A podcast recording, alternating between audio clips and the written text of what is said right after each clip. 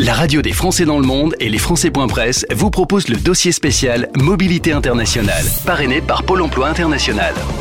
On s'intéresse à la mobilité internationale et il faut penser à tous les angles de la mobilité internationale, notamment s'occuper de sa sécurité sociale. Voici le CLES, on va vous en parler avec sa directrice, Armel Benardo qui est avec nous. Merci d'être sur l'antenne de la radio des Français dans le monde. Bonjour monsieur, bonjour à tous. Alors vous êtes actuellement à, Paris, dans les locaux du CLES. Est-ce qu'on peut rappeler, euh, alors déjà CLES c'est Centre de liaison européenne et internationale de sécurité sociale, on comprend qu'il y a eu un acronyme.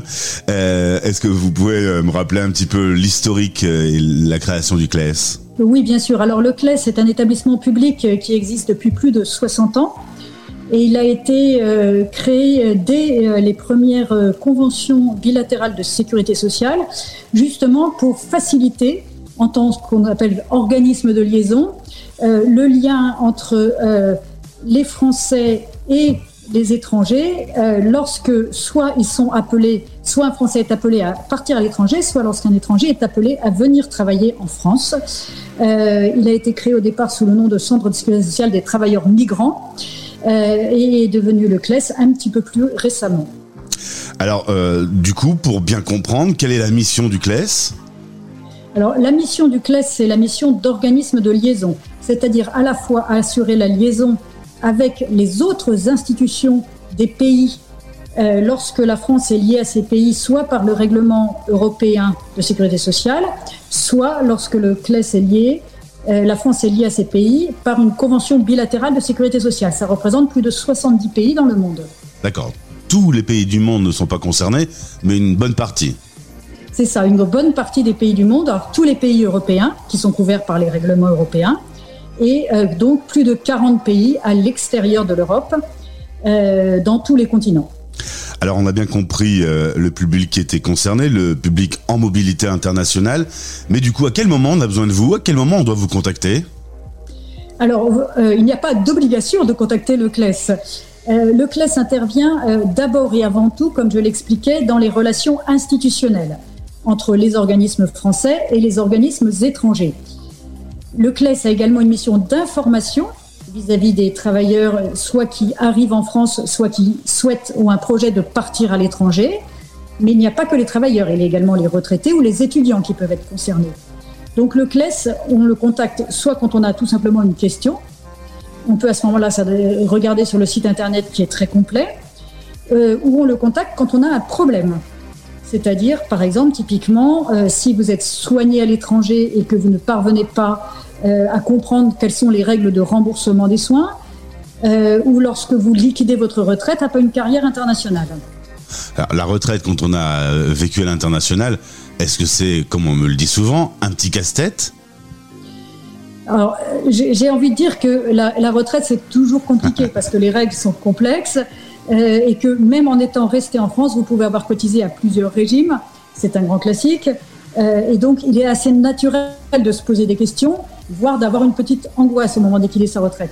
Il est certain que la dimension internationale ajoute de la complexité. Le CLES va pouvoir intervenir euh, lorsque vous avez fait une carrière dans un des pays que j'ai cités, c'est-à-dire un des pays européens ou un des pays avec, lesquels la France est liée par un accord bilatéral. À ce moment-là, effectivement, nous pouvons euh, éventuellement soit répondre à des questions, soit faire une intervention. D'accord. Alors que, je comprenne bien, euh, quand on a un sujet euh, qui devient un petit peu compliqué, quand on n'a pas la réponse, n'importe où dans le monde, on peut vous contacter. Alors, vous pouvez nous contacter. Euh, le premier conseil que j'ai envie de vous donner, c'est d'aller sur notre site internet qui est quand même très complet et qui liste l'ensemble des accords avec les champs concernés, les personnes concernées, les risques concernés. Donc, qui ne sont pas que la retraite, hein, qui sont aussi maladie, famille, chômage. Euh, ensuite, si jamais euh, vous ne trouvez pas la réponse, vous pouvez effectivement contacter le CLES. Vous pouvez le contacter soit par email, il y a un formulaire de contact, soit nous appeler pendant les heures de permanence téléphonique que nous assurons quatre fois par semaine euh, pour répondre à des cas particuliers si vous n'avez pas trouvé votre réponse autrement. Et justement, il y a toujours une solution au bout du chemin? Alors, une solution, non, mais au moins une réponse. En revanche, je tiens absolument à le rappeler, lorsqu'il s'agit de liquider une retraite, votre premier interlocuteur reste votre caisse de retraite. De même, si vous, n'avez pas votre carte européenne d'assurance maladie, ce n'est pas le CLES qui va résoudre votre problème. C'est bien votre caisse maladie. En revanche, nous, ce que nous faisons, c'est effectivement un soutien lorsque vous n'avez pas trouvé votre réponse ailleurs. Nous n'allons pas liquider le, dossier. Et donc, du coup, euh, euh, quand on a ce problème, vous euh, êtes censé pouvoir accompagner la, réponse à la question. Ça marche dans tous les cas Alors, tout, dépend ce que vous entendez par ça marche. Le CLES vous apportera une réponse. Il pourra vous accompagner si effectivement il y a eu un problème quelque part dans le traitement de la demande. Il pourra intervenir auprès des organismes français ou étrangers si ça se pose. En revanche, il y aura des cas où le CLES se contentera de vous dire, effectivement, vous n'avez pas tel droit, vous ne pouvez pas cumuler votre trimestre de retraite parce qu'il n'y a pas de convention, ou bien les soins ne peuvent pas être pris en charge parce que vous ne répondez pas aux conditions. On est d'accord que sur la zone Europe, euh, tout est bien réglé, hein, puisqu'on est sur un, un, marché qui a été euh, bien pensé en amont, donc il n'y a logiquement pas de souci sur le, le, la zone européenne. Logiquement, il n'y en a pas. En tout cas, euh, la coordination est très bien assurée et euh, les, les, échanges se, façon, se font de façon plutôt fluide parce qu'il y a des échanges électroniques systématiques. Néanmoins, bien sûr, il peut y avoir un accro, mais comme il peut y avoir un accro national.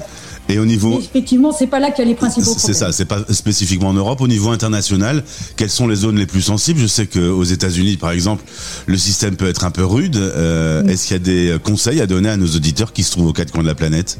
Alors, le, le premier conseil que j'ai envie de leur donner, c'est celui d'anticiper, c'est-à-dire effectivement se renseigner avant de partir, voir s'il est nécessaire, ce qui est le cas dans un certain nombre de pays, euh, de prendre des assurances complémentaires.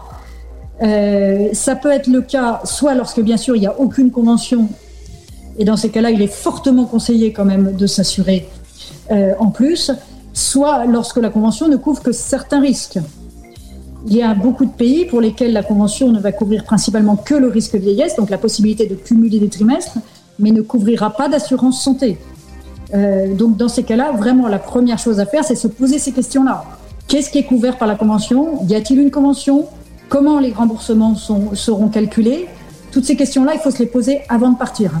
Et je suppose que la plupart du temps, on ne se les pose pas en amont et on, on se retrouve face au souci quand il arrive sans en ayant euh, appréhendé le problème en fait. Exactement. Donc dans un certain nombre de cas, la sécurité sociale, euh, branche maladie, va pouvoir prendre une partie des soins s'ils sont inopinés en charge.